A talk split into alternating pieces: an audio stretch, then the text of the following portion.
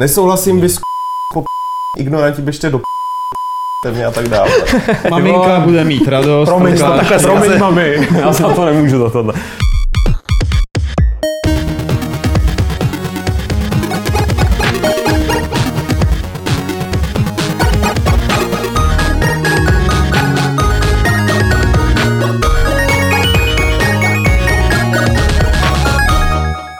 Vítám vás u sto dvanáctého Fight Clubu, podcastu a vidcastu serveru Games tečka cz, ve kterém si povídáme o událostech ve videoherním světě a řešíme ty lidi, kteří jsou kolem něj, to znamená jak ty, kteří se tím živí, tak ty, kteří tam hrají ty hry. Těch událostí, o kterých si budeme povídat, nebylo málo. Především kvůli tomu, že probíhá výstava C E S, kde se ukázalo, jak třeba bude vypadat tvář her v tomhle roce nebo v příštím roce a do budoucnosti. Povídat se tedy budeme o dvou zbrusu nových herních krabičkách, o tom vlastně v další novince, jak dopadá firma T H Q, o které jsme mluvili už minule. Pak skočíme na události u DayZ a u Bohemky, u Bohemia Interactive a nakonec si povíme o hře o dystopické Remember Me. Jak tedy slyšíte, bylo, a možná vidíte, byla toho spousta, ale co je možná nejzajímavější, alespoň pro nás tady, pro české prostředí, je, že se na, když ne na televize, tak minimálně na monitory vrací pořád Gamepage, který minulý rok Česká televize zařízla, vyhodila ho z programu. A proto tady se mnou sedí Ondra Broukal, který pracoval na staré Gamepage v České televizi a teď je vlastně za tou novou Gamepage. Ahoj, Ondro. Mm, čau, čau. Díky, že jsi přišel. Pojďme se na to vrhnout rovnou. Prostě proč je to na YouTube? Proč jste se rozhodli dát to na YouTube a nesmyslně spolupracujete s nějakou televizí? Proč jste se vůbec rozhodli to obnovit? Tak v podstatě ten konec Gamepage na České televizi přišel vlastně naprosto nečekaně v době, kdy my jsme měli přislíbeno, že se konečně po těch x letech s tím pořadem něco změní, že se změní režisér, že ten pořad konečně dostane nový kabát, takže bude moderní, aktuální a tak dále. A pak najednou z ničeho nic přišla zpráva prostě konec, což nás svým způsobem trošku jako, jednak nás to mrzelo, jednak nás to tak jakoby zdravě naštvalo. Já jsem si prostě tak nějak vnitřně řekl, že po tom, co jsme tady vybudovali docela silnou komunitu a přestože ten pořád samozřejmě byl kritizován a často i právem, tak pořád tady byla obrovská skupina fanoušků, spousta lidí na tom pořadu prostě vyrůstala.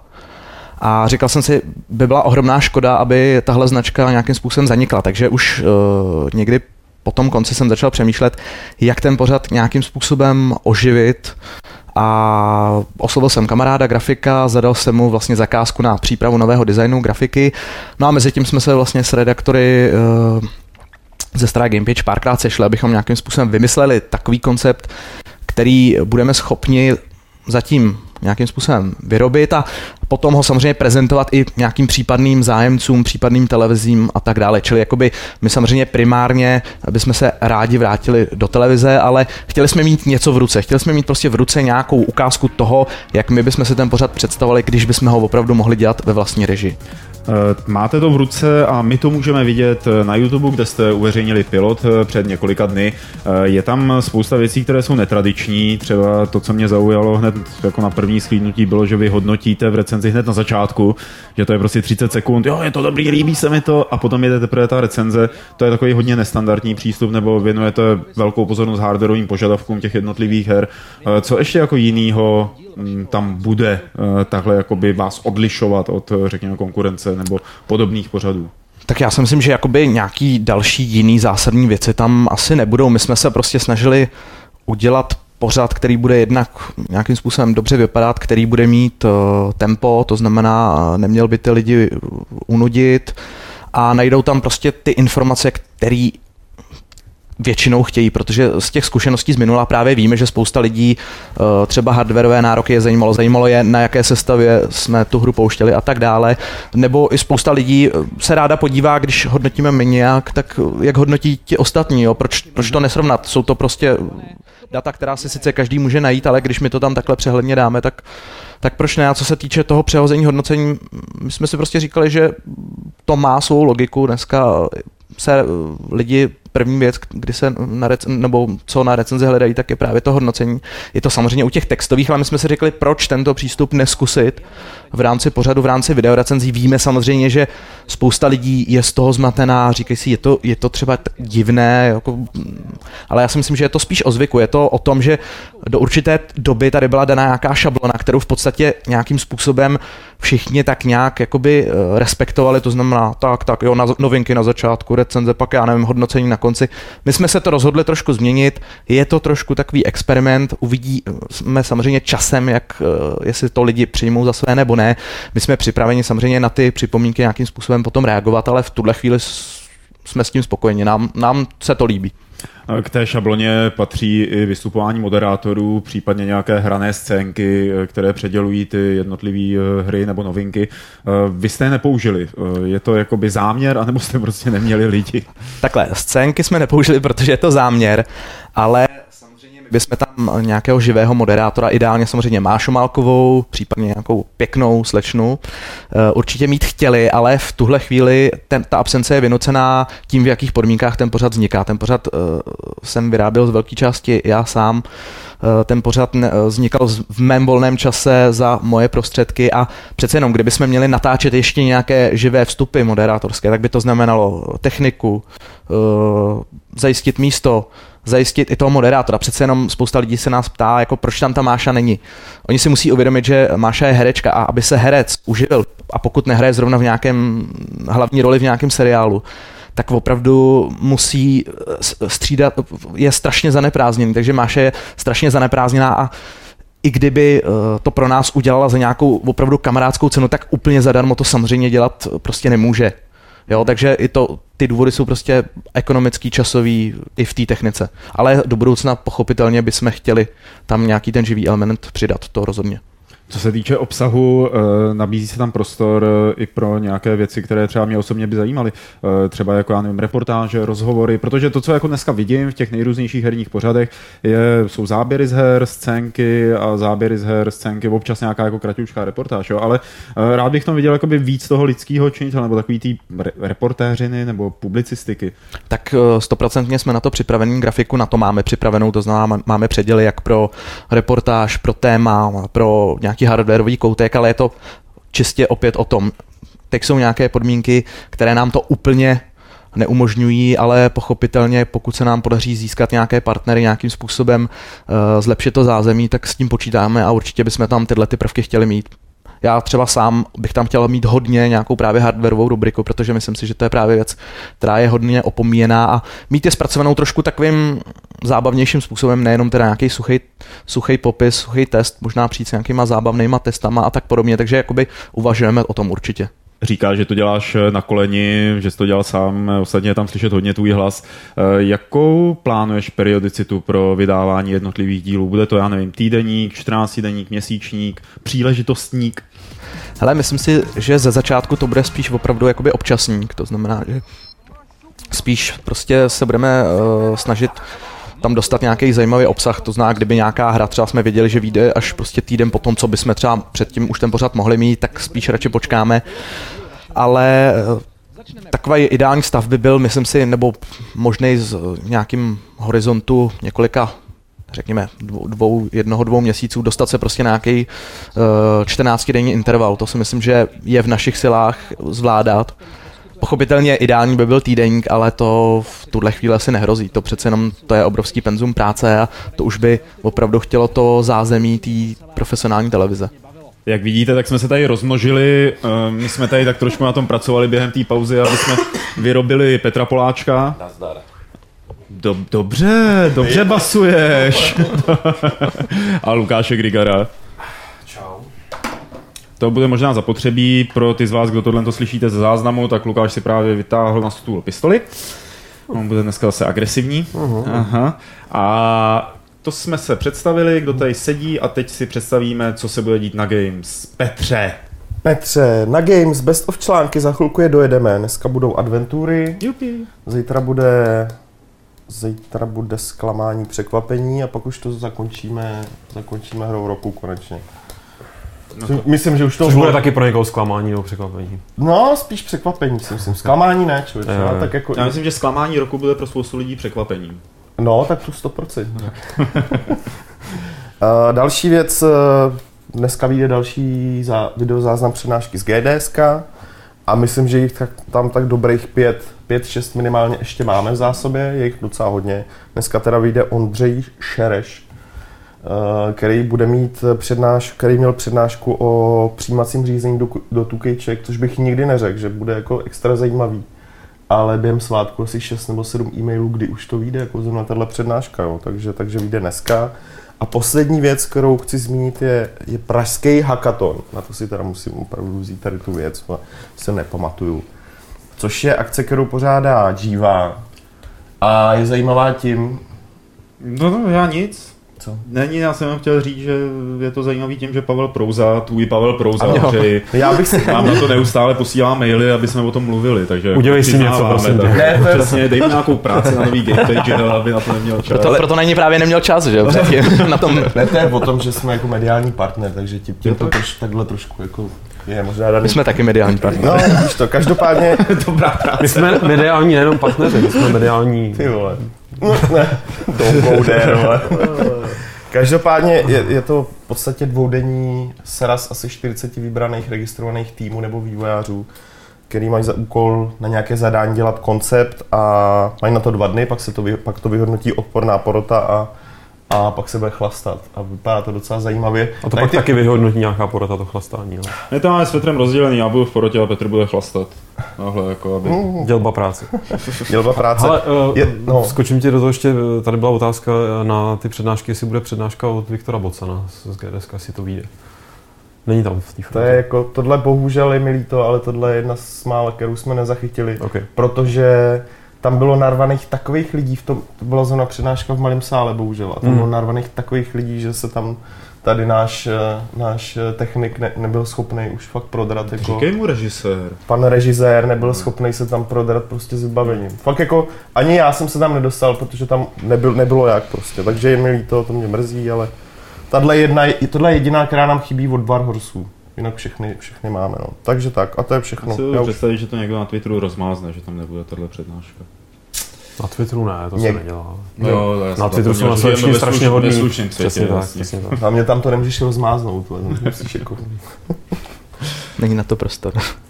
To je vsio, já už tam asi vysvětlím. No Petře, na no. Games nejsou mediálním pant- partnerem, ne Pan- hackathonu jenom, ale ještě něčeho. Čeho? Uh, medi- no, U hackathonu jsme mediální partner a jsme mediálním panterem u Prestart Volume tři, který se mně líbí hlavně, protože bude takový jako death metalový. No ano, v původním konceptu bylo, že budeme mít na jevišti rakev a ti hosté budou líst z rakve, ale pak když jsme jí měli, dívali jsme se na ní a zkoušeli si do ní lehnout, tak jako nikdo z nás to neudělal, tyjo, že jsme ne. říkali, že to přináší jako smůlu. Jo, že... Fakt jo. Mm. Nikdo fakt si to nelajsl. Jako, abych si tam klidně lénu. Jako abych pravdu no, řekl... Ne, to, to si láský keci takhle, viď. Ne, abych pravdu řekl, tak žádná taková pověra teda na Moravě co? Nekoluje. Jako, že... ale, počkej, tam se pohřbívá na prknech, ne? No ne, ale jako víš co, tam máš různý říkačky, ale žádná taková jako... Leh... Staneš z rakve do roka a do dne do ní ulehneš, to tam fakt není. A promiň Pavle, proč myslíš, že mám tolik mayorshipů na hřbitovech na Foursquare? Jako? Ty jo, Lukáši, nevím, nevím, co tam děláš teda jako na těch hřbitovech. Škrábe, škrábe zlatové z náhrobku. Ale vím, co já jsem dělal s tou rakví a samozřejmě. Tak to už bych tam nalesl. Máme teď tady jako krátký teaser na Prestart Volume tři, na který prosím, prosím přijďte.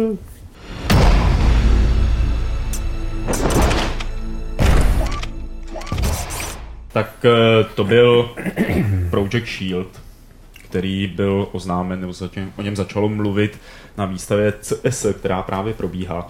Právě probíhající výstava C E S je plná hardwarových nějakých oznámení a takových jako překvapivých záležitostí a jednou z nich je právě tenhle ten Project Shield od NVIDIA, který v sobě prý bude mít procesor grafický Tegra čtyři. Uh, Ondro, ty seš náš host tady. Co si o té zajímavé věci, kterou jsme právě viděli, myslíš? Já ne, nebudu já, asi skrývat, že nikdo z nás... Já tak nějak jako, myslí, jak jsem si četl ty články, tak jsem si furt říkal, jako, k čemu mě by to vlastně jako bylo. A mně by to bylo úplně k ničemu, no. Protože já, si jako, já jako chápu ten, ten záměr, ale myslím si, že to je fakt pro lidi, kteří asi teda nemají žádný počítač, nemají asi žádnou konzoli a chtějí, chtějí to mít jako pak hrát ty hry v pohodlíčku, někde se válet jako... No počkej, nemají žádný hry, nemají konzoly, ono to streamuje ty... Jo, ono, no je... to streamuje z něčeho... Do... Nebo jo, jasně, tohle... Sorry, já si to pletu zase s, s jinou věcičkou, každopádně takhle, maj, mají teda dobře, tak mají maj, maj, maj komp, mají tuhle věc, protože ono to vlastně může, že jo, po lokální síti streamovat hry z toho písíčka, no, tak to se omlouvám. Protože já už jsem to, zase jsem byl trošku dál, že u wow. toho Steambox, hmm. Steamboxu nebo těchto těch uh, věciček, každopádně i tak, jako jo, dobře, tak mám, mám počítač, jo, tak u počítače většinou mám monitor, že jo, nebo si ten počítač můžu připnout na velkou telku, protože bych měl mít nějakou takovouhle krabičku ještě na malém displeji a z toho si jako z kompu streamovat prostě, prostě hry, tak to nechápu. Pak se mluví o tom, že to vlastně je postavené na Androidu, že jo, že tam můžeš hrát teda.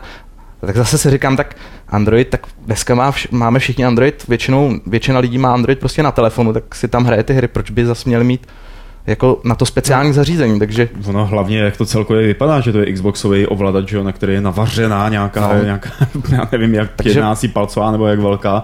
Já myslím, že všichni už to můžeš koupit, tuhle věc. Tuhle to, to jsem možná mohl koupit před třemi lety, víš. Tam vymyslel čočík, tyjo, a teprve teď to dorazilo do Evropy. Pamatuješ si, byly taky ty přenosní verze konzolí, že byl i první PlayStation, byl takový ten cestovní s tou obrazovačkou, vypadalo to o trošku líp než tady tohle, teda musím říct.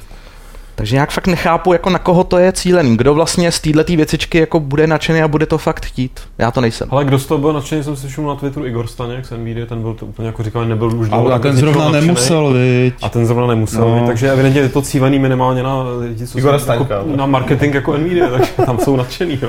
Ne, jako my jsme to probírali zrovna s Ulrikem dneska, když jsme, když jsme tam o tom bavili a jsme psali právě o Newellovi a pardon, a v podstatě jsme se shodli, že to je strašná bublina zase. Jako, hmm. Začalo to tou Ojou a od té doby to jede. Takových jenom za posledních čtrnáct dní to, to byla prostě, že slavnej Ouya unboxingu a tím jsem to nastartovalo znovu ten zájem.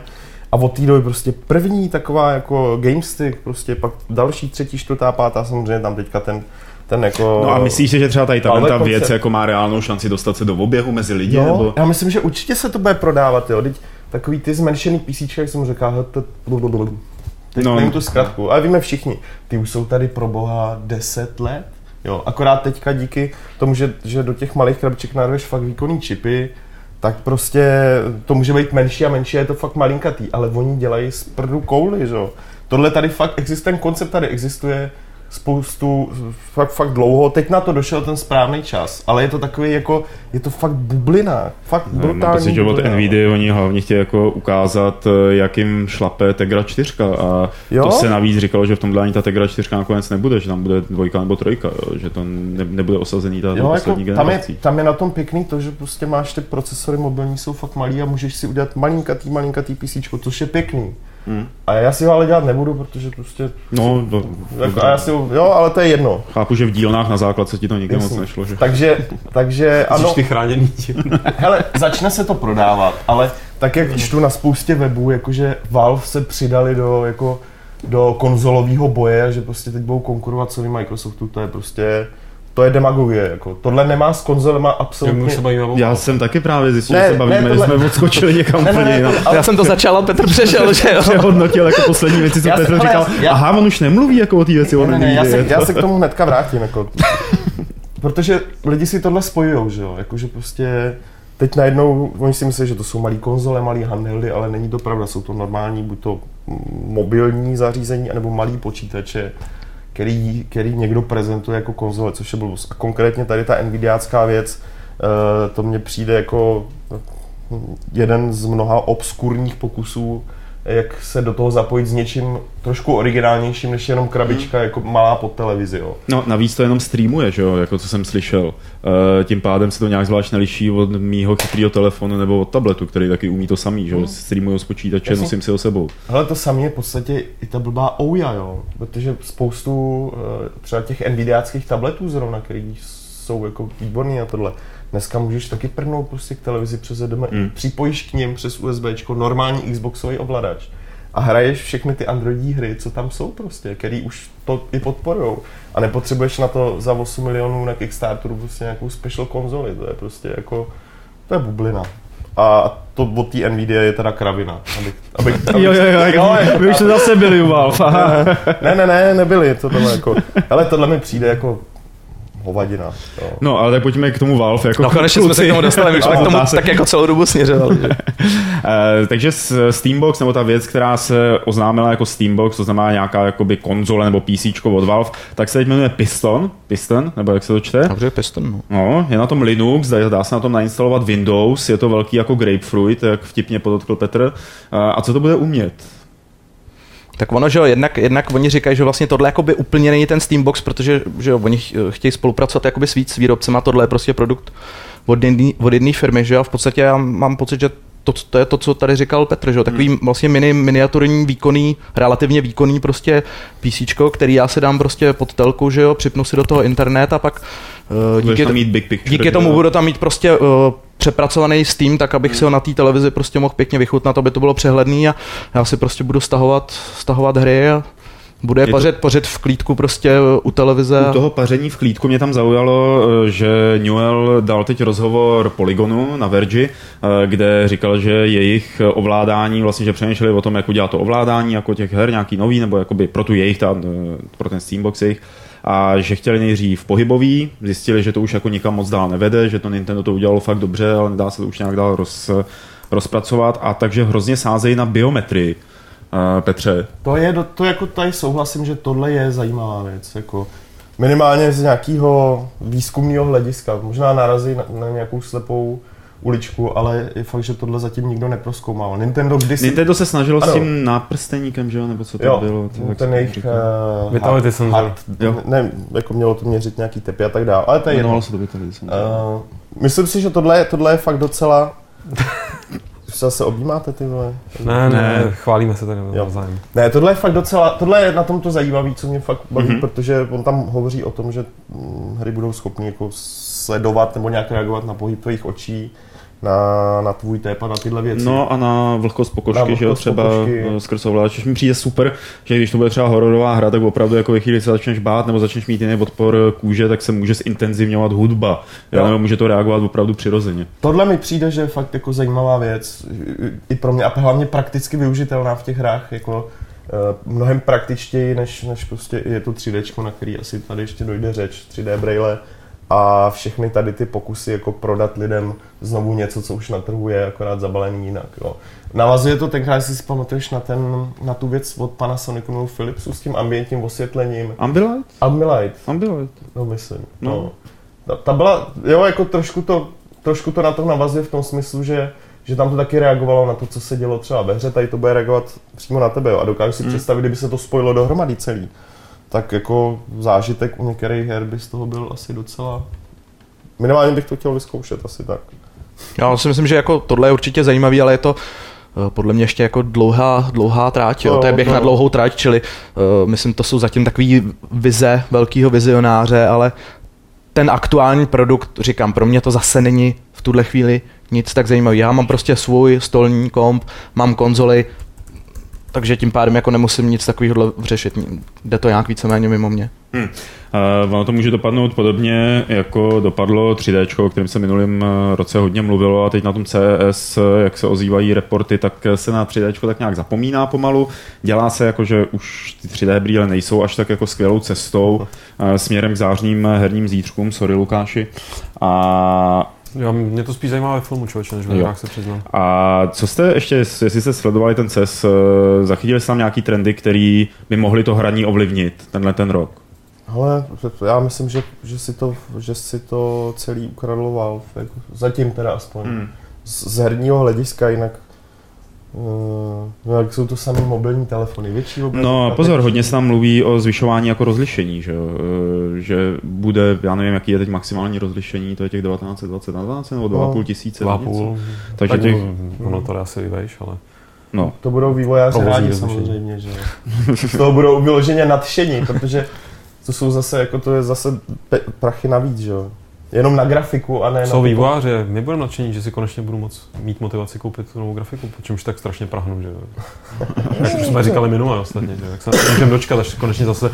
Víš co, bychom prostě vyrostli v takovým tom klasickém cyklu životním, že prostě každý půl roku tvoje grafická karta už jako nedostačuje a to posledních pár let nefungovalo a člověk se cítil takovej nesvůj, že jo? A teď zase do toho spadneme zpátky, do tady do toho hodin těch benchmarků a porovnávání, ty vole, jestli je to dvacet pět ef pé es v tomhle rozlišení nebo dvacet čtyři celá sedm. Máme jednoho známého, který má počítač už patnáct let, člověče. To je pravda, no, teď jsme čistili jeden takový patnáctiletý počítač a to jsme měli udělat reportáž z toho. To je pěkný, to jo. Doma patnáctiletý počítač. No, hlavně ono nejde o to, že patnáctiletý, ale patnáct let neotevřený počítač. Takže jako v místnosti, kde průběžně každý den jako, hele, mnoho desítek si, lidí kouří cigarety. No, no, no a když si, když si, když si představíte takovou tu scénu z Pána prstenů, ať už z knížky nebo, nebo z toho filmu, kdy Frodo se, se samenou procházejí doupětem oduly, tak to bylo dost jakoby podobný vnořit se do nitra tohohle počítače. Jako jo. A zejména pak odřezávat připečený procesor od chladiče. Živatkou. A jako podíval se to rozběhlo potom. Fungovalo to znova.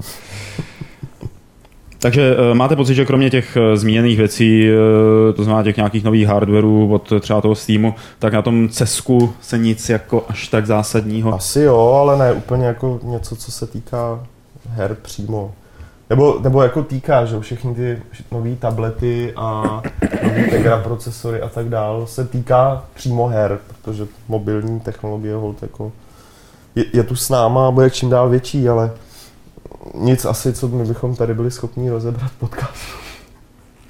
Dobrá, Petře. V tom případě nebudeme dál rozebírat hardwarové, hardwarové věci a posuneme se k další novince, která už bude trošku víc herní. A to sice firma T H Q. Minule jsme si povídali o tom, co se s ní stalo, jak se rozpadá, jak se má, jak se má přesně, co snídá, co, jak, jak, jestli má klidný spaní nebo nemá.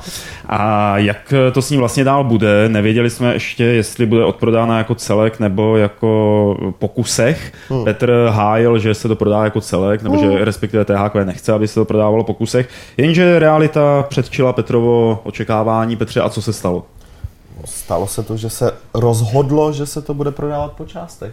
Respektive bylo rozhodnuto, protože v současném vedení T H Q řekl, že má prachy na měsíc na provoz, což znamená, že je potřeba uh, to, co nejdřív jako rozprodat, rozebrat a motá se tam E A, motá se tam Ubisoft, motá se tam Warner Bros. A ještě nějaký dvě firmy. Mm-hmm. A první kolo začne kdy dvacátého druhého ledna. My jsme mluvili minule o tom, že to snad neovlivní očekávané hry typu Company of Heroes nebo e, nevím, Metro, Metro Last Light, no. no ovlivní. Tohle, tohle sto procent ovlivní. Jako, může, může to ovlivnit natolik, jakoby, že kdyby to řekně Electronic Arts převzali Metro Last Light, takže to zaříznou jako... Ale tohle asi, to asi ne, ne ale... Tak si představ modelová situace... Že to bude Metro dvojtečka The Sims and the Light. No, modelová situace je Vivendi Sierra, že jo. Mm-hmm. A třeba Šafrův, a teď to zase padlo mě. Jack Black. Jak se jmenuje? A Brutal Legend. Jo, Brutal Legend. Jo. Ano, to je modelová situace. Mm-hmm. Hry, která byla v podstatě dokončená a v momentě, kdy mm. Vivendi koupilo Sierru, která... Jo, Vivendi Activision, Vivendi... Když koupil Activision Sierru, tak prostě Activision řekl, ne, my to nechcem. Hmm. To, jo, jako, tam to srovnání jako nesedí, pokud jde o hry, protože Metro a Company of Heroes jako je něco jiného než, než haluzácký projekt prostě od Šefra, jo, ale, ale stát se může všechno, tam je podstatný, že o tyhle hry půjde. Kdyby se to prodávalo jako celek, tak ta šance, uh, že to nevíde, bude mnohem menší. Takhle, když fakt se to bude prodávat prostě série po sérii nebo hra po hře, Uh, po příle studiu po studiu, tak se může stát jakoby cokoliv a, a neznamená to, že ta hra třeba nevyjde, ale třeba vyjde později, protože ten nový majitel si s tím, bude, s tím marketingem třeba chtít dělat něco jiného a tak dále. To jenom jakoby si dovozu a nadhazu jako možné varianty. Neříkám, že to tak bude, ale ty, o tyhle hry prostě konkrétně půjde. Ondro, jak ty se díváš jako ze svýho pohledu na celou tu věc okolo T H Q? Tak o tom, že T H Q nějakým způsobem jako na tom s penězma není dobře, to už o tom se jako šušká nebo v kulárech vědělo dost dlouho. Tam byla spíš otázka, že furt jako nebylo jasný, kdy přesně ten okamžik padne, tak v podstatě ke konci roku to nastalo. Takže jako pro mě to nebylo překvapení. A co se týče teď jakoby té aktuální situace, já osobně jsem právě spíš čekal, že se to skutečně bude po těch částech prodávat.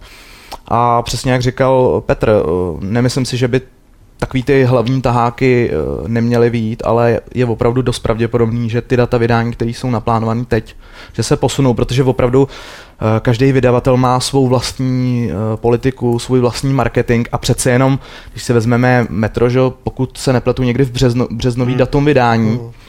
tak to je pro pro nějakou kampaň jakoby docela, jo, a oni můžou mít prostě vlastní můžete kanály a tak, vlastní mají vlastní typu. partnery a tak dále a najednou tohle všechno zařídit, jako na to ty dva, tři měsíce mi přijde strašně málo, jo, takže si myslím, že opravdu, uh, protože jsou to dobrý, kvalitní hry, myslím si, že oni v tom ten potenciál vidí a právě proto i raději to vydání posunou, protože z toho budou chtít samozřejmě vyždímat co nejvíc, když už do toho investují peníze na to, že koupí tu značku, tak pochopitelně z ní budou chtít co nejvíc dostat a proto si myslím, že to je dost fakt reálný ten odklad. Hmm. Takže z tohohle pohledu mě to trošku mrzí, hmm. protože já bych to chtěl co nejdřív.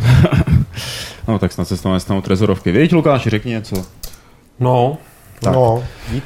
A jak to dá, kdo dostal co, to si asi probereme v nějakých příštích podcastech, myslím, jako která firma dostala jakou licenci. A teď se posuneme na jednu takovou hezkou, malou českou hru. Viděli jste trailer z hry DayZ a z Army, vlastně z modifikace Army, je to fanouškovský trailer, to myslím, musím dodat, abyste si náhodou nemysleli, že to je nějaká nová oficiální záležitost od Bohemky. Uh, DayZ se vyvíjí v Čechách, dělá na něm Dean Hall u Bohemia Interactive a Dean Hall, který se nedávno zřejmě vrátil z dovolené, protože zase se o něm začalo mluvit, uh, tak se nechal slyšet, že s plánovaným datem vydání, které bylo určené tuším někdy na přelom roku, tam šlo o vydání se nějaké první jako verze, jo? Ne, ne, tak, ne. Že, se to, že se to odkládá. Řekl docela zajímavé věci. Tak já se tomu ani nedivím. Ono přece jenom jedna věc je dělat nějakou fanouškovskou modifikaci a druhá věc je najednou vlastně dělat jakoby standalone hru.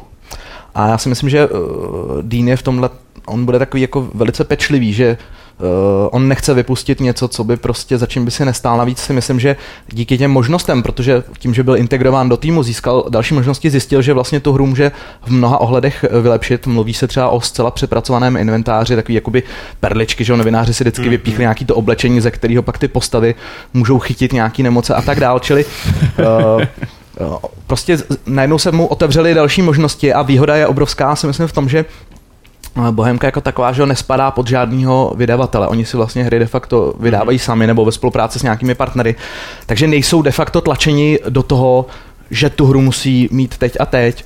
A oni jsou známí takovým tím precizním uh, přístupem, jakoby, že samozřejmě víme všichni, že pak Army se samozřejmě furt nějaký peče, peče a tak dál, že nikdy jakoby nevydali produkt, který by byl okamžitě to. Ale na druhou stranu jsou precizní v tom, jak přistupují k těm detailům. A myslím si, že tohle je stejný případ. Jo? To znamená, že ten Dean se opravdu snaží jednak přinést tam nový nápady, čili není to jenom prostě překopnutí toho módu do standalone podoby, přidání nějakých větší stability, ochrany proti cheaterům a tak podobně, ale že on si fakt uvědomil, že teď má potenciál z toho udělat něco ještě mnohem lepšího mm. a v tom mu jako strašně fandím. Myslím si... A taky víc hardcore, jestli no. ta uváděla možnosti typu, že chytíš plíseň. Přesně tak. A já si myslím, že uh, ty fanoušci uh, na tom jenom vydělají a že, jsou, že, že jim to nevadí, že jsou rádi, protože opravdu lepší, než dostat nějakou polovičatou věc, mm. uh, je si počkat třeba půl roku, nevím samozřejmě, jak dlouho jim to bude trvat, ale pak si myslím, že to bude stát opravdu za to. Čili já se těším.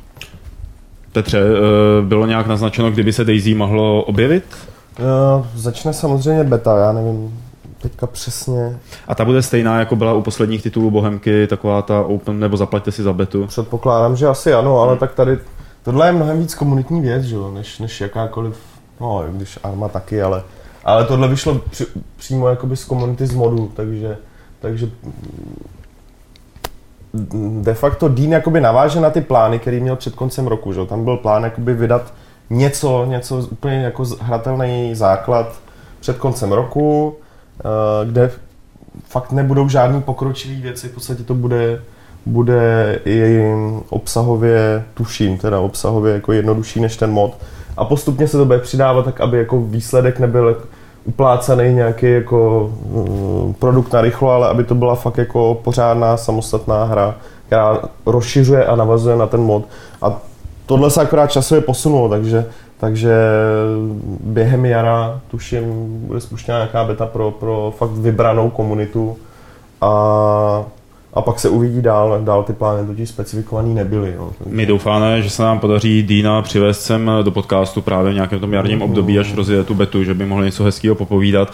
Třeba o tom, jak ta vyleze na ten Everest, jestli to stihne všechno udělat za jeden rok, jako hru a Everest. My se musíme dostat dřív, než vyleze na ten Everest, kdyby náhodou. My nebo za ním půjdeme nahoru na Everest. Já to byl dobrý podcast to... Everestu, jako dobrá záminka, ty jo, veď. Trvalo by to třicet sekund, jo.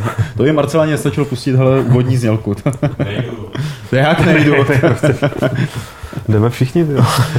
A to je teda jedna věc, která se odehrála teď Bohemce. A druhá věc, která se Bohemce odehrála, je možná zajímavější, protože spousta lidí si myslí, že Bohemia Interactive byla odkoupená společností Riverside a že už ta není česká jako česká, že už není nezávislá jako nezávislá, ale ono tak úplně není. Petře. Ježíš, určitě tomu tak není, protože uh, tebou zmíněná firma koupila, armá... no, koupila jako simulační divizi Bohemky, nebo to jsou vlastně dvě, dvě úplně jiné firmy. Máš Bohemia Interactive Studios a pak máš Bohemia Simulace, nebo kde si co si, že jo. Interactive Simulations. Simulations, přesně tak. Což je teda firma, kde, kde který sám figuruje Marek Španěl. Mm-hmm. Figuroval, vzhledem k tomu, že ten svůj podíl prodal. Mm-hmm.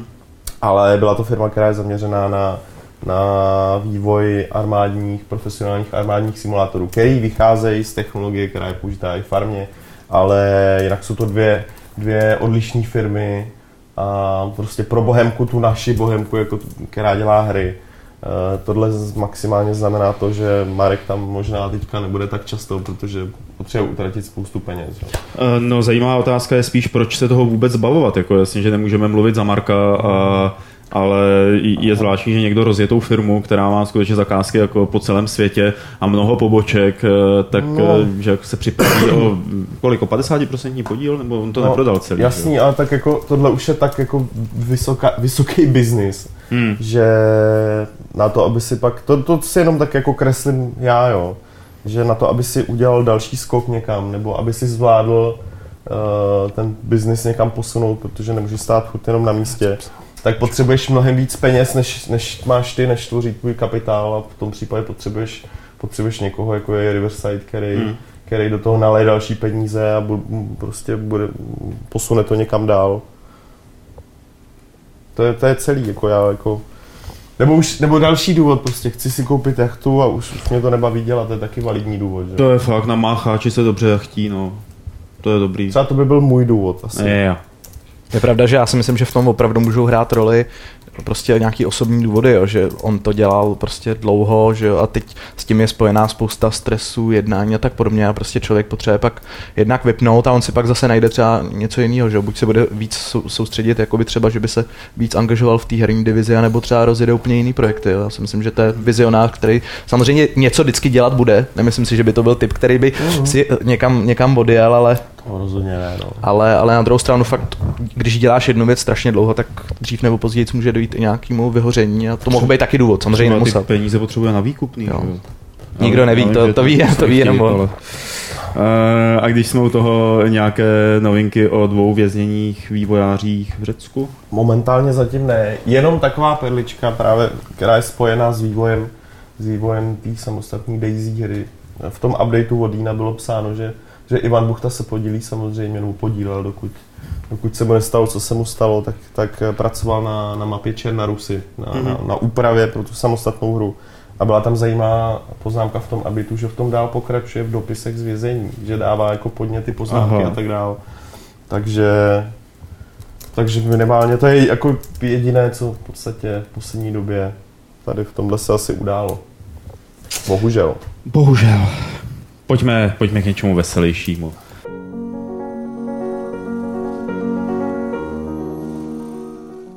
Remember Me od Capcomu je hrou, která začíná vypadat zajímavě. I když z začátku to vypadalo tak jako podivuhodně, teď ukázali nové, nové vlastně akční věci, které jste viděli v traileru, pak když se díváte na náš záznam, následujete živě. A o té hře by možná bylo dobré si popovídat, protože ona je trošku jedním z takovým těch, těch heraldů jako návratu kyberpunku do her, protože vedle toho, co vyrábí C D Projekt a řekněme vedle Sleeping Dogs, ne Sleeping Watch Dogs, Watch Dogs dík, tak i tohle to je zasazení teda v nějaké budoucnosti nepříliš vzdálený, kde ta, dobře, tak ten C D Projekt je asi víc vzdálený, kde se počítá s moderníma technologiemi, jaký známe dneska, a vyvíjí se z toho nějaký důsledky pro herní příběh. V rozhovoru, který někde dal hlavní vývojář, Francouz, to je Lukáši, to tě určitě potěší, nebo Kanaděn. To by bylo lepší. To by bylo lepší. Já, já. Tak to... řekl, že chtějí s touhletou hrou bourat stereotypy, které ve hrách jsou. To znamená, že chtějí být celkem jako výrazný s nějakou sexualitou, že chtějí být výrazný s nějakým komentováním současných problémů, mm. že chtějí ukázat, že třeba sociální sítě nejsou takové jako jedno veliké dobro, jak se všichni domnívají, že informace, které se na ně hází, jsou zneužitelné a, a tak dále a tak podobně. Opravdu ty Watch Dogs mi to hodně připomínalo. Zároveň ale řekl, že to bude hra, která má být lineární a má být podřízená příběhovému nějakému režírování. Co z toho všeho si můžu, nebo můžeme odníst, kluci? Jako... Ale já to budu mít trošku rychlejší. Já, mně se ta hra strašně líbila právě po E tři, že jo, mm-hmm. kde to vypadalo zajímavě velmi právě na to konto všech těch věcí, co si říkal ty a co teda napindali jako vývojáři, který jsou pěkný ty cíle, ale čím víc já z té hry vidím, tím víc prostě tam vidím, že to není jako moc vysokorozpočtový projekt.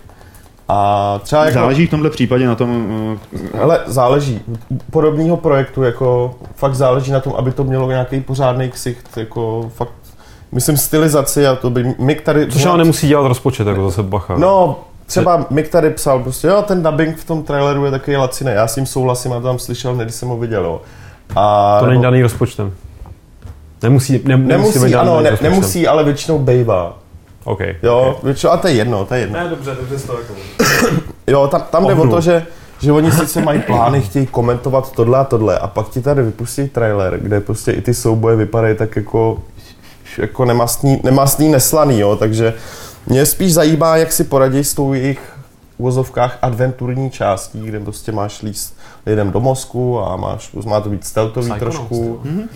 A hlavně mě zajímá, jak, jak to bude vypadat prostě to prostředí jako celkově, ne, ne, ne tyhle fragmenty. To je to, co by mě na to mohlo zajímat.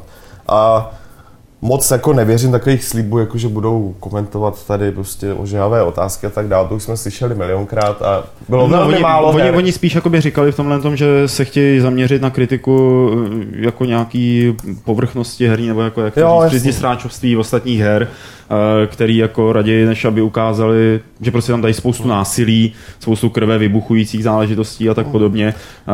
A tím jsou jakoby z obliga, jo, že jako hele, my jsme výbušní hry, my jsme pro děti, nebo my jsme prostě jako pro mládež, takže oni to chtějí udělat jako na trošku dospělejší úrovni. Třeba konkrétně, co on tady říkal, můžeme mít fakt jako ostrou hru, která bude hodně, hodně silná a nepotřebujeme kvůli tomu být ultra násilný. A pak vydají dvě minuty soubojového videa. No, tak, tak, ne. A to nebyly dvě minuty soubojového videa. Dobře, tak minuta a půl. já, jsem teda, já, já se přiznám, že to je poprvé, co jsem z té hry něco konečně viděl, jo. Protože jsem samozřejmě zaznamenal, že je a že, že by mě měla zajímat, ale nějak jako jsem se k tomu nedostal. A měl jsem radost, že tak tu minutu se tam nikdo, nikdo nevystřelil na nikoho, nikdo nikoho nepraštil. Ale pak teda se to tam trošku jako teda objevilo, aby, aby bylo jo, jistý, jako... že pořád je to hra jako počítačová. Jasný. To... Aby to náhodou nevybožilo nebo něco revolučního. Ne, víš, co mi to připomíná nejvíc? Omikron mi to připomíná mm-hmm. nejvíc. Oh. Nejenom protože na tom dělají Francouzi, ale protože prostě Omikron byl taky taková hra, která se snažila být v mnoha volerech dospělejší a tyjo, měla tam i, tak řekneme, nějakou sexualitu jakoby odraženou a měla tam Davida Bowieho, takže a tak podobně, ale hlavně byly, byly tam namíchaný ty žánrové prvky, byla to v podstatě adventura, kde, byly, kde byla bojovka, jako jo, na, na to narubovaná, což zrovna jako tý hře částečně, ani ne ta bojovková část, ale ta střílecí část, tý zlámala no, vás, na druhou stranu ta bojovková část, to je hrozný slovo, e, tak na tom mě třeba osobně bavila, přišla mi, přišla mi, že se tam docela hodilo. Že to jakoby bylo nějak, mělo to, zapadlo to do toho světa, jasně. To, že tam jsou nějaký bojový umění a tak. Což teda nevím, že z nějakého traileru tady těžko něco posoudí, a na pohled mě to osobně esteticky nějak netankuje, tankuje mm. mě ta... Ten no to má být jako v atmosféře jako nějakého Filipa K. Dicka, nebo řekněme Blade Runnera. Jasně, no, já říkám prostě vizuálně, že, to, mm. že prostě mi z toho nekane slina nějaká, která mi třeba asi bude kanout z toho traileru na Cyberpunk dva tisíce, kolik to má být, si to nepamatuju. Hodně. hodně, dva tisíce hodně. My bychom udělal speciální podcast, co se stane v budoucnosti podle názvu her. A tohle to bude roku který, dva tisíce osmdesát čtyři. Tady, který teda má být za rohem ten trailer, mimochodem, když to, sorry, že to takhle odvádím, to téma. Ne, tam, tam je Fiola. Jo, nemáš u sebe trailer náhodou na Cyberpunk? Nemá. Nemá. Nemá. Tak, tak nic. Dobrý. Tak za asi nějakým dalším rohem, ale, ale už jsou z nich. Ti, co ho viděli, tak jsou z něj prej hrozně jako udělaný, že prej jako zase teda C D Projektu se něco povedlo. Mm. Ale tak trailer, že jo. No. Vidíš, jak se rozmluvil, člověče. No to je jako úplně jsem překvapený, jako ty jo. No ale já samozřejmě po té E tři jsem říkal, jo, tak tohle je projekt, který budu sledovat.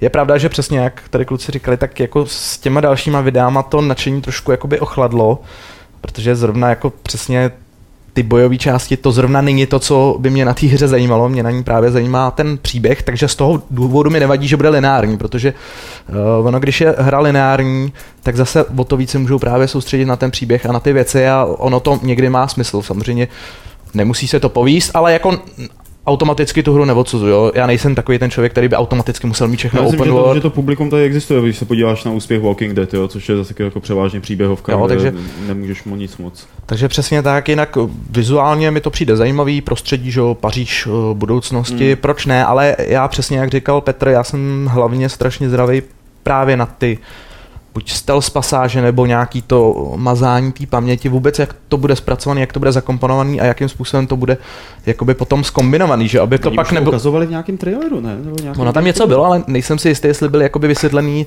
ty principy, že jo. Hmm. Já si myslím, že z toho nebylo úplně jasný, co vlastně ten hra je, jo, co je interaktivní a co není. Hmm. Mám pocit, že to tam nebylo, jo, že já mám pocit, že oni ukazovali asi tři uh, možnosti té samé scény, jako jak to udělat a ano, jaký no. to má dopady potom, jo. A to se mi právě líbilo velice, že protože jsem fanoušek takový o toho, že kdyby jsem tady třeba skopnul sklenici, tak jako za dvacet let někde se něco stane na základě toho, jako, že tobě to poleje boty, hmm. jako, když si někam umít. A myslím si, že tohle to jako bude hrozně těžký podchytit a udělat to tak, aby to bylo jak interaktivní, jak ty říkáš, jo? Aby to nebylo skriptovaný, aby to bylo jen jako Q T E event a jedeme dál. Právě, o, o tom jde a pak je otázka, že jo, oni to hezky udělají jednu nějakou modelovou situaci, ale kolik jich tam bude, že aby tam hmm. fakt nebyly jedna, dvě a tím to skončí. A hlavně, aby opravdu dávali smysl v tom ostatním. Takže já jsem určitě zvědavej, na druhou stranu třeba takový Watch Dogs mě zajímají asi mnohem víc. A to... tohle to bude dřív než Watch Dogs? Tohle bude v květnu. Už jo? Pravděpodobně. Zatím je to květen. Mm. A jenom na Xbox. Mm. Tak to si zahraješ dřív tohle? Jenom na Xbox. No, to, to, proč to, to máš mám Xbox? Zatím. Mám Xbox. Zatím. Jako zahraju si to asi dřív, ale říkám. Mm. Watch Dogs jsou věc, na kterou se prostě vyloženě těším. Tohle se nechám překvapit. Necháme se překvapit asi všichni. A to je vše pro naší novinkovou sekci. Pojďme se přesunout k další sekci, kterou, kterou jsou dopisy. Dopisy nám můžete psát na e-mail podcast zavináč games tečka cz nebo nám dotazy volat na číslo dva dva šest, dva pět osm, pět nula pět. Nebo holuby poslat. Nebo to vyjde tak víceméně na stejno s tím záznamníkem. Teď začnu číst dopisy nebo dotazy, které přišly tím e-mailem a Lukáš začne vychytávat ty zlaté rybky z chatu. A takové ty jako nejzajímavější. Které označte a... velkým, velkým slovem dotaz, děkuji. A, a ano, ptejte se rozhodně na Ondru, že tady a máme. Právě jsem chtěl ještě jo. dodat, vít, dotazy tady na Ondřeje jsou vítány. Běď, Ondro. Už tam nějaký hmm. padají. Koalista nám píše, zdravím redakci Games a chtěl bych se zeptat, jestli je pro vás stotožnění s hlavním hrdinou hry důležitým aspektem a hry a jestli pro vás byl někdy vzhled hlavního hrdiny problémem. Rovněž můžete uvést příklad, se kterým hrdinou jste se nejlépe stotožnili a naopak. Mně se osobně vždy líbil defaultní vzhled Sheparda v trilogii Mass Effect nebo opět defaultní Hawk v Dragon Age dva. Naopak jsem nikdy nepřekousl napomádovaného hňupa s emopatkou z Gotiku čtyři Arkánie. Děkuji za odpověď. Haha. Takže shrnu to ještě jednou pro ty z vás, kdo to ne- nestihli. Já jsem to stihnul úplně celý. Jo. Mhm. A musím říct, že se s tím stotožňuju. Já se stotožňuju slavě s tím dotazem. Teda. S tím toto stotožněním. Se no, ne, s tím Gotikem, víš. Jo, ne, jo, s tím Gotikem. Ne, Gotika jsem nehrál čtyřku, nebo co to bylo, že jo, ale... Ale dokáže mě to občas tak jako mrzet, no, že, že musím hrát za nějakou takovou postavu, která se mi prostě žádným způsobem nelíbí. Ne, že musí, by musela být nějaká jako esteticky hezká nebo prostě zajímavá, ale prostě když je to nějaký fakt, jo, takovýhle tulpas a zrovna teda defaultní Shepard, tak to není vůbec můj šálek a toho jsem si musel teda zjizvit úplně neskutečně, abych se s ním dokázal já stotožnit, protože já jsem taky takový zjizvený celý. Tak já sice teda nejsem redaktorem Games, ale samozřejmě můžu, no, můžu, můžu taky se přidat. Pro mě to je určitě důležitý. Pokud se s tím hrdinou nestotožím, tak už mě ta hra samozřejmě nemůže tolik vtáhnout. To se mě třeba osobně stalo nedávno, když jsem vlastně hrál Assassin's Creed tři. Tam prostě nějakým způsobem jsem si na toho Conora nedokázal zvyknout. v porovnání třeba s E C M z dvojky, a to podotýkám teda E C M z dvojky a z Brotherhoodu, protože v Revelations tam mě najednou ten jeho starší vzhled, to byl ten případ, kdy mě to jako spíš odradilo, čili, čili když byl ten mladý, tak úplně super, to jsem si říkal, výborná postava, no a pak v Revelations už to bylo taky, jak jsem si říkal, já nevím, no vypadal divně prostě pro mě.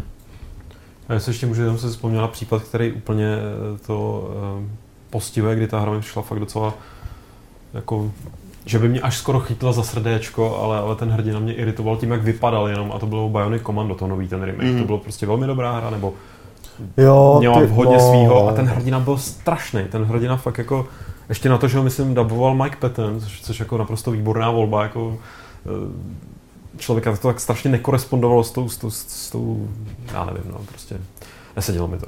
Pojď se stotožnit, Lukáši, s dalším dotazem mm-hmm. od Davida Hladkýho. Co říkáte na to, že skupina Reloaded zabývající se crackováním her zabalila práci na Football, Football Manageru dva tisíce třináct a tato hra tak asi zůstane neprolomená? No nevím, já bych asi pogratuloval mm-hmm. Sports Interactive za dobrou, no, za, do, za dobrou práci. Jako way to go.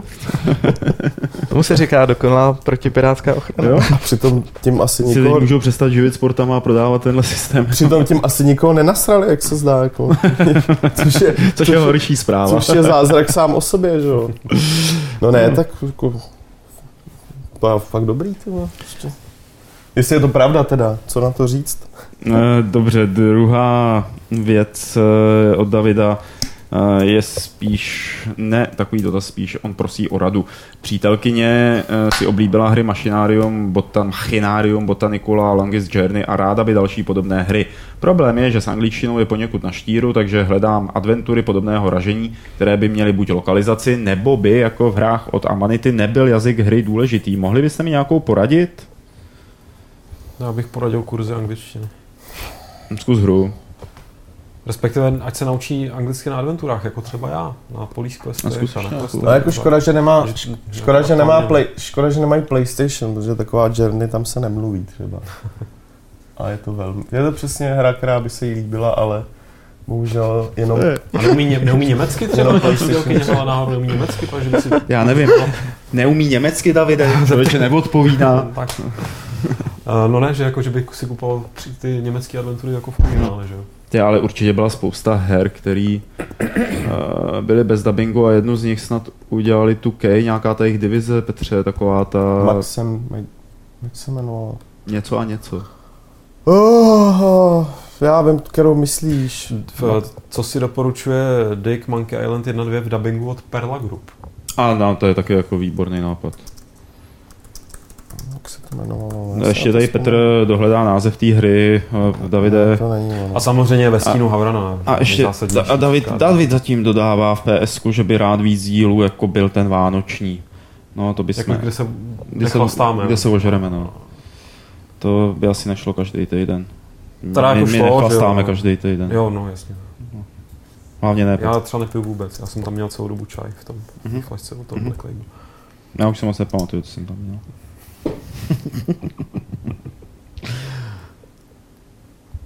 Já nevím, jako, já bych to řekl, kdybych to věděl. Já myslím, že už to našel. To je našel, Davide, našel. Dohledej si to, je to nějaký chlapec a jeho pes, nebo jak se to jmenuje. No, právě, to nějaký Max, ty vole, nebo něco takového. Sama Max, ne? Ne, ten zrovna ne, a tohle taky není. Ten zrovna pro neangličtináře trošku, bych řekl, oříšek. Jako tak ne... já zatím, zatím budu číst další dotazy. Jenom, jenom doporučím. Možná bude nejlepší začít jako s tím, že si najde, jestli je čeština pro daný titul. Amatérská, mm. protože je jich jako hodně. Zrovna mi to bude každý týden prostě z A B C Games, kde to je jaký agregátor na to, tam jako dáváme výpisy, tam bych se podíval, jestli na ten daný titul, který se té dívce jeho líbí, je čeština, a když jo, tak to můžou klidně koupit a má to, a je to vyřešený. Krásný. Znova nás zdraví Blade. Hele, takové zajímavé otázky, třeba si se nám už někdy zdálo o nějaké hře. Jo, určitě. Já už jsem to říkal několikrát v podcastu, že já jsem měl noční můru po, z jednoho fotbalového manažeru skotské ligy, který byl v ASCII kódu. A já jsem mi fakt zdál sen v ASCII kódu, což teda, co už jsem si říkal, ty vole, už bych to asi neměl hrát. Myslím, a to je dávno. Že to není nic neobvyklého, když jako někdo hraje, že se mu zdají potom sny o té hře. Tak to nějak funguje. Přeskakujete občas různé rozhovory ve hrách a čítáte si bonusové knížky nebo dopisy jako třeba ve Skyrimu nebo Dishonored?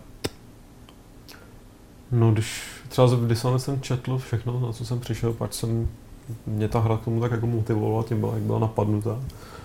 A v Elder Scrolls občas, no, v Elder Scrolls jsem čítával jako malý chlapec, když jsem na to měl spoustu času, teď už tolik ne. Teď ty knížky jenom sbírám. Přeskakuješ rozhovory? Uh, rozhovory ty rozhodně nepřeskakuju, to ne. Měl jsi to chudí přeskakovat v Assassin's Creedu trojice, tyjo. Nějakých deseti hodin, už jsem fakt chtěl přeskakovat. Ono to nejde, co? No to nejde. Tam musíš jít vedle té postavy, ona tě co povídá. Nepřipomínej mi to. Takže simulátor manželský. Nepře- nepřeskakuju, a co se týče toho čtení, tak záleží samozřejmě uh, titul od titulu, protože jsou tituly, kde prostě tyhle ty různý bonusové knížečky a podobně jsou tak nudný a nezáživný, že to prostě nejde. Naopak, když je to vtipný nebo nějakým způsobem zajímavý, že to obohacuje ten svět, tak jo, ale třeba přesně u tak obrovských hry jako Skyrim, kdybych opravdu měl číst každou knížku, tak ne, nedělám pak vůbec nic jiného, než hraju Skyrim, že? Takže tam jsem si prostě tak jako, když jsem měl chuť, uh, už mě nebavilo prostě nějaká ta herní činnost, tak jsem si prostě zašel, jo, přečet jsem si něco a tak. A u toho Dishonored tam to bylo samozřejmě tím, že toho nebylo tolik, tak hmm. tam v podstatě jsem přečet, podobně jako Lukáš, skoro, nebo ten přečet všechno, já jsem přečet skoro všechno, tam toho byla vě, jakoby většinu. Ono to tam čistě moc dlouhý. Já jsem přečetl celý Skyrim teda, protože ono to vyšlo na iPady jako speciální kniha.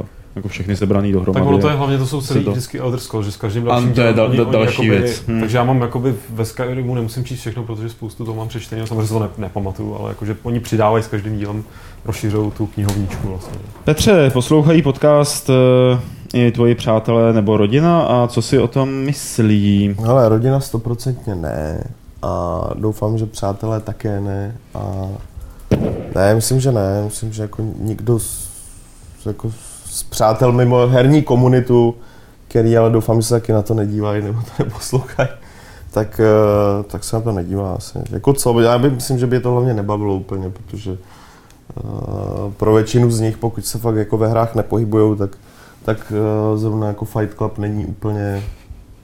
Ne jako, že byl špatný, ale prostě rozebíráme tady věci, které už jsou pro ně trošku moc. Je zajímají maximálně ty hry a tím to hasne. Jako, kdo je dělá a proč to dělá a to už je mm. kouk. Takže, takže ne, člověče. Tak moje maminka je známý posluchač Fight Clubu, hlavně kvůli Petrovi, který ho vždycky pak jenom spílá, když, když mluvíš prostě, takže já mám jako... Ale lepším se. Lepším. Doufám, jo, že si všimla. Jo, doufám, že ona, si všimla. Ona, ona, jo, ona vždycky chválí, vždycky hodnotí ty, ty díly, jako říká, říká mi, co, co bylo dobře, co bylo špatně. A i na toho Karla si třeba, Karla Deru si zvykla, která to nejdřív byl šok, šok jako velký. To, to se divím teda, to se divím. Další dotazy jsou tady od Artexe. Redaktoři z různých médií si v létě stěžují na okurkovou sezónu, že nejsou zajímavá témata na články a že není o čem psát. Díky dvěma herním výstavám v tomto ročním období si herní redaktoři asi nemohou stěžovat na nedostatek nových informací. Nastala někdy ve vašem novinářském životě situace, kdy nebylo o čem psát? To je furt. No, hele... Třeba leden, teda je to celá typický začátek ledna. No, dřív to tak fungovalo, že nebylo o čem psát někdy. Ale maximálně se ti to stane přes den jako u aktuálních jako věcí, že... Ale, ale i tam už ne, prostě díky indie scéně, hlavně díky ní. Už jako dneska fakt nemáš přes rok problém, že by nebylo co na recenzi, zajímavýho na recenzi prostě. Le, v létě normálně nic nevycházelo většinou, že? Teď jsi úplně za vodou, můžeš mít, jo? Nemusíš to vůbec řešit.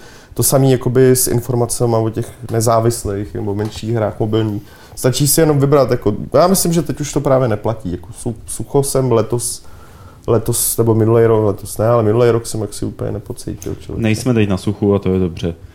Další od Artexe. Herní novináři jezdí na předváděcí akce nových herních titulů za účelem nových informací o hře, prezentování videí, po případě zahrání si dema. Ovšem po skončení akce mají přísně zakázáno psát nebo veřejně mluvit o svých dojmech, které na ně prezentace nebo samotná hra udělala. Jaký je pravý důvod těchto uzavřených akcí, Ondřej? Pokud, pokud je, samozřejmě je nějaký embargo do určitého data, pak už o tom samozřejmě mluvit můžou. Hmm. Ale pokud může se samozřejmě stát, že jsou i takový ty opravdu raný prezentace, kde nemůžou říct nic. A ten důvod je podle mě jednoduchý. Tam jde o to, že samozřejmě těch vydavatelů, těch titulů, který se chystají, je spousta, spousta jich je zajímavých. A pochopitelně ne o všech se třeba bude psát v takové míře, jak by třeba ten vydavatel chtěl. A on se prostě snaží nějakým způsobem přesvědčit nebo ukázat těm novinářům, hele, máme tady takovýhle titul a ten by vás mohl zajímat. Čili on je pozván na tu prezentaci a ti novináři pak najednou si řeknou, hele, to je fakt zajímavý, tohle se nám a vyplatí se, tenhle titul určitě se nám vyplatí jako zvýšenou pozorností sledovat. Čili není to samozřejmě žádný uplácení, nic takového, ale je to prostě normální šance seznámit prostě tu redakci dopředu s nějakým titulem a tím si vlastně nějakým způsobem jakoby nepřímo získat pozornost mm. toho média, pokud ten titul je samozřejmě dobrý. Ideálně jim nabídnout ještě rozhovor, že jo. Přesně tak, čili, mm. čili myslím si, že ten důvod je ta, přesně tenhle ten. Může herní novinařina pomoci redaktorovi ke kariérnímu postupu nejen v rámci herního biznisu, ale i v jiném oboru? Znáte někoho, komu se povedl přestup z herního média do nějaké zajímavé firmy? Lukáši? Spousta lidí utíká do firm, které nejsou zajímavé, ale ty přestupy jsou docela běžný, jako, ale v rámci herní branže, že jo? Nebo jako, jediný asi myslím, že nejzajímavější vývoj, co mě napadá kariérní, tak je Ondra Malej. Mm-hmm. Nevím, jestli vzpomenete takové. Ale to není spíš ani tak o tom, že a, a priori to, že jako děláš... No jasně, tam, jasně, jasně. To, vždycky, to, vždycky to je a bude o, o osobním, o tom, co chceš a o, prostě o skillu, že jo? Protože sam, sama o sobě ti ta práce jako ničemu nepomůže. A jo, jako nějak se etabluješ třeba v rámci, v rámci té komunity a, a získáš kontakty na lidi nebo známosti, tak jo, pak se třeba posuneš někam z časáku, já nevím, nějaký herní firmy, ale, ale nemusíš, jo, jako ne, není to automatická vstupenka do ničeho. Tak jako všude, já nevím, jako když budeš dělat svářeče, tak v rámci svářecké komunity se možná taky někam posuneš. Nebo po, popelák. Jakože moderská svářecká komunita, ty vole. já, já jsem to tak v podstatě měl, že já jsem díky hrám se, se dostal k tvorbě videa a díky tvorbě videa jsem se pak dostal vlastně do televize. A začal jsem dělat v televizní branži, takže svým způsobem yes, jako... A, a je pravda, že když jsem jako studoval, tak jsem asi v tu dobu nikdy netušil, že v té televizi budu někdy, někdy dělat, takže hmm. přes ty hry jsem se k tomu vlastně hmm. nějakým způsobem dostal. Jo, ale bylo to od, prostě od, spíš o tom osobním... No to určitě. Než jako o tom, že o, o těch hrách samotných. Poslední otázka od Artexe. Kolikrát do roka má novinář herního magazínu či webu možnost vycestovat na předváděcí akce nových titulů, když teda se nebudou počítat velký herní výstavy? Tolikrát, kolikrát tam pošle šéfredaktor. Já nevím, jako někdy je to čtyřikrát za rok, někdy pětkrát, někdy prostě desetkrát. Hm? Nevím, jak to záleží na tom, jaká, se to, ne, jaký jsou možnosti. Není toho tolik, co bývalo. Není toho tolik, co bývalo, no. To, to, to, je, to je o tom, že jako, nejsou penízky. A teď nemluvím o nás. Křovák, zdraví celý Fight Club. Nedávno si koupil Humble T H Q Bundle a nestačil se divit, kolik skvělých titulů tam nabízeli za tak směšnou cenu. Myslíte si, že by takovou akci mohl zopakovat nějaký další vydavatel, anebo tohle byl jen jednorázový a zoufalý, ale asi úspěšný pokus T H Q propagovat své značky? No nemyslím si, že tohle bude nějaký jakoby vydavatel při smyslech uh, provozovat. Jako stačí slevy na Steamu, že jo? Hmm. Před pár měsíci si Křovák pořídil levný gamepad, aby zjistil, jak se na něm vůbec hraje. Byl příjemně překvapen, ale bylo tu i jedno nepříjemné překvapení. Většina her na tom gamepadu nefungovala, takže si musel stáhnout program, který simuloval Xbox tři sta šedesát gamepad a u každé hry ho zvlášť nastavovat. Čím si myslíte, že je tohle způsobeno? Lobby Microsoftu, leností vývojářů, nebo prostě neexistuje jednotný standard pro gamepady? A ne, pokud neexistuje, tak proč? Chopte se toho. Protože Xboxový ovladač na PCčku je standard. No. Jo, a... Kolik stojí? To stojí šest stovek, tak ne? Hmm. No, jako... To je stejný, jako když si koupíš na konzoli od tři kila levnější gamepad od Vietnamce, nějaký no name. Hmm. A bude ti fungovat, ale nebude to... Pardon, nebude to ono, že jo? Hmm. Jo, a na PCčku to funguje tak, že ten Xboxový je prostě standardní. Už i kvůli tomu, že, že ty hry jsou z husta porty, prostě hmm. z konzolí.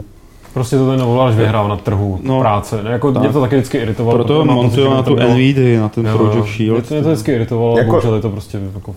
Je, je to, a je to dobrý ovladač? Já je to dobrý ovladač, to jako nic proti tomu. Je to safe, je to safe volba, jako no. Myslím, že nejlepší investovat. Tady je poslední dotaz od Křováka, jestli si nemyslíme, že díky prudkému slevňování her klesá jejich hodnota. Teď má na mysli především singleplayerové hry, třeba Spec Ops. Proč by tu hru někdo kupoval hned, když si ji může pořídit za půl roku několikanásobně levněji? Nemůžou si vývojáři za své nízké prodeje sami, když slevní hru o tolik po tak krátkém čase? Neberte mě špatně, nestěžují si tu na nízké ceny her. Právě naopak, tohle je jen takové zamyšlení. No, tak.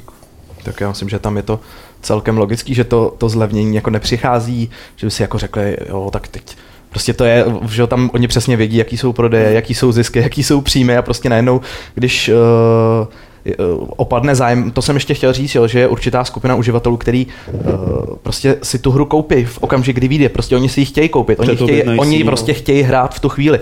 To je to samé u technologických novinek, jo, kdy prostě vyjde nějaká předražená technologická novinka a je určitá skupina kupujících, který prostě přímo po tomhle pasou a ta firma samozřejmě ví, že po chvíli tato skupina se nabaží, takže to sníží na nějakou cenu, která je přijatelná pro většinu populace, ta si nakoupí a po určitý době už ví, že když zase saturovala potřebu této skupiny, tak aby nalákala poslední zbyteček, aby vydělala poslední zbytky, tak, tak udělá další, ještě nějakou výraznější slevovou akci. Čili je to čistě o spotřebitelském chování, kterému se ty firmy potom přizpůsobují. Pěkné. Lukáši, já tak. se obávám, že... Neobávej se ničeho, mám spoustu dotazů, jsem tady do toho z chatu, takže tímhle prosím nás na chatu otázky zavíráme a půjdeme si přečíst to, co... jsem vybral a první várka teda bude všechno na Ondru. Marta se tě ptá, co bude s webem GameTV tečka cz. Je to rozhodně škoda, jestli skončil v letech dva tisíce osm a dva tisíce devět. To bylo skvělé. Na rovinu, je to konec?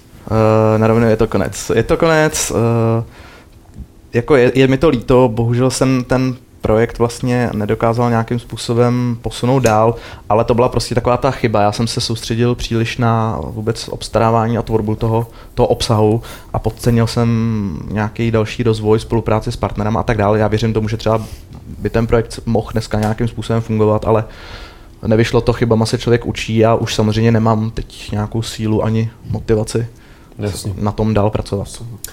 Marty E F. Ahoj, říkal jsi, že se z Gamepage chcete vrátit na televize. Připadá v úvahu ještě Česká televize, nebo spíš preferuješ nějakou komerční? Jako z hlediska osobní preference a vůbec nějaký dlouhodobý perspektivy si myslím, že by samozřejmě asi nejlepší volba byla ta česká, to znamená ta Č T tři nebo Č T Junior, otázka vůbec, jak se oficiálně bude jmenovat.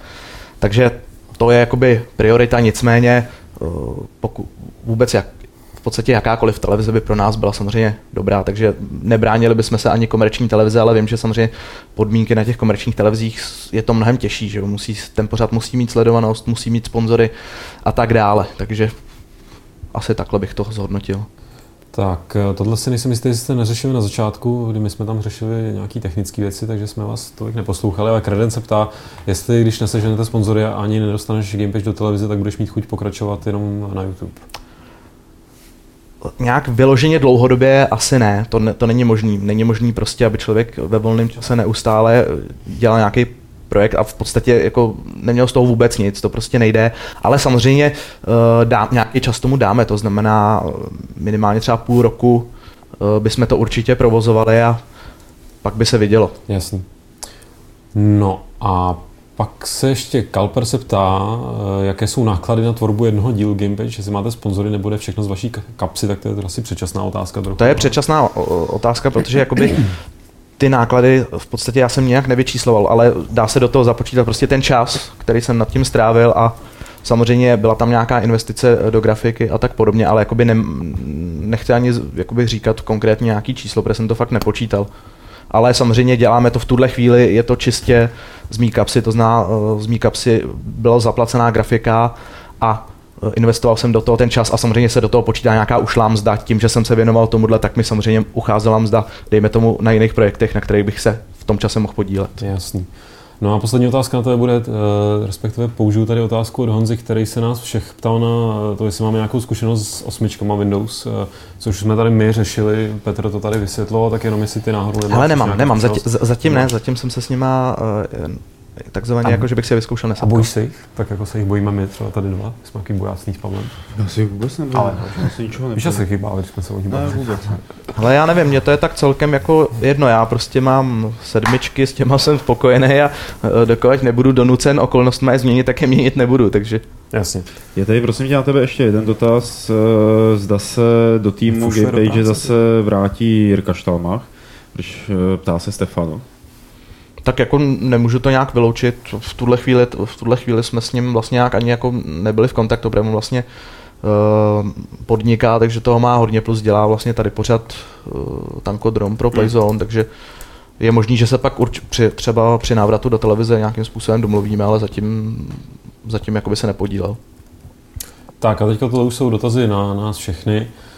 Leký se ptá, jestli bojkotujeme hororové hry jako Amnesia, Penumbra, Slender a podobně, a se těšíme na to novou Amnesiu, na Machine for Pigs.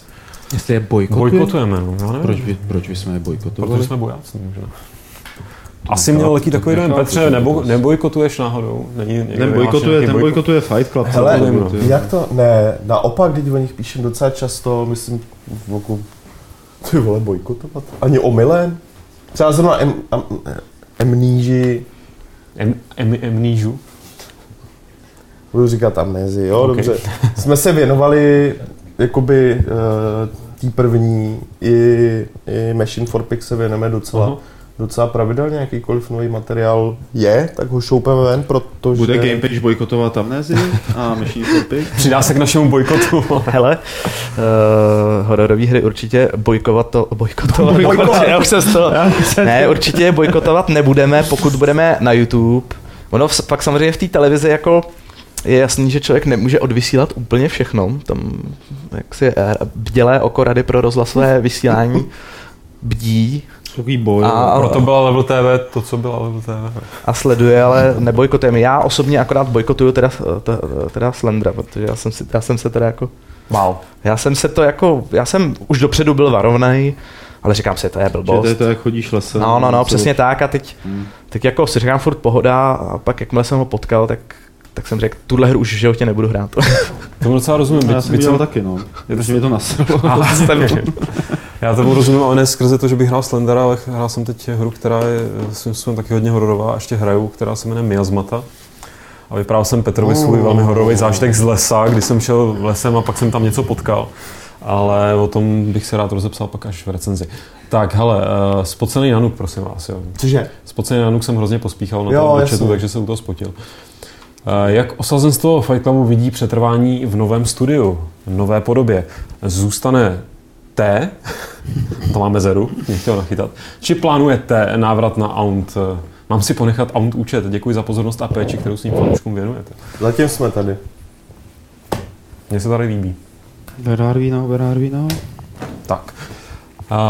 Um, Jo, a teďka Spideyboy, ten ještě Ondrovi děkuje za Gamepage, no, tak ale, ale na nic se neptá, tebe, ptá se to na to, jestli máme, uh, jestli máme nějaké očekávání ohledně tý, toho hackathonu od Jivy.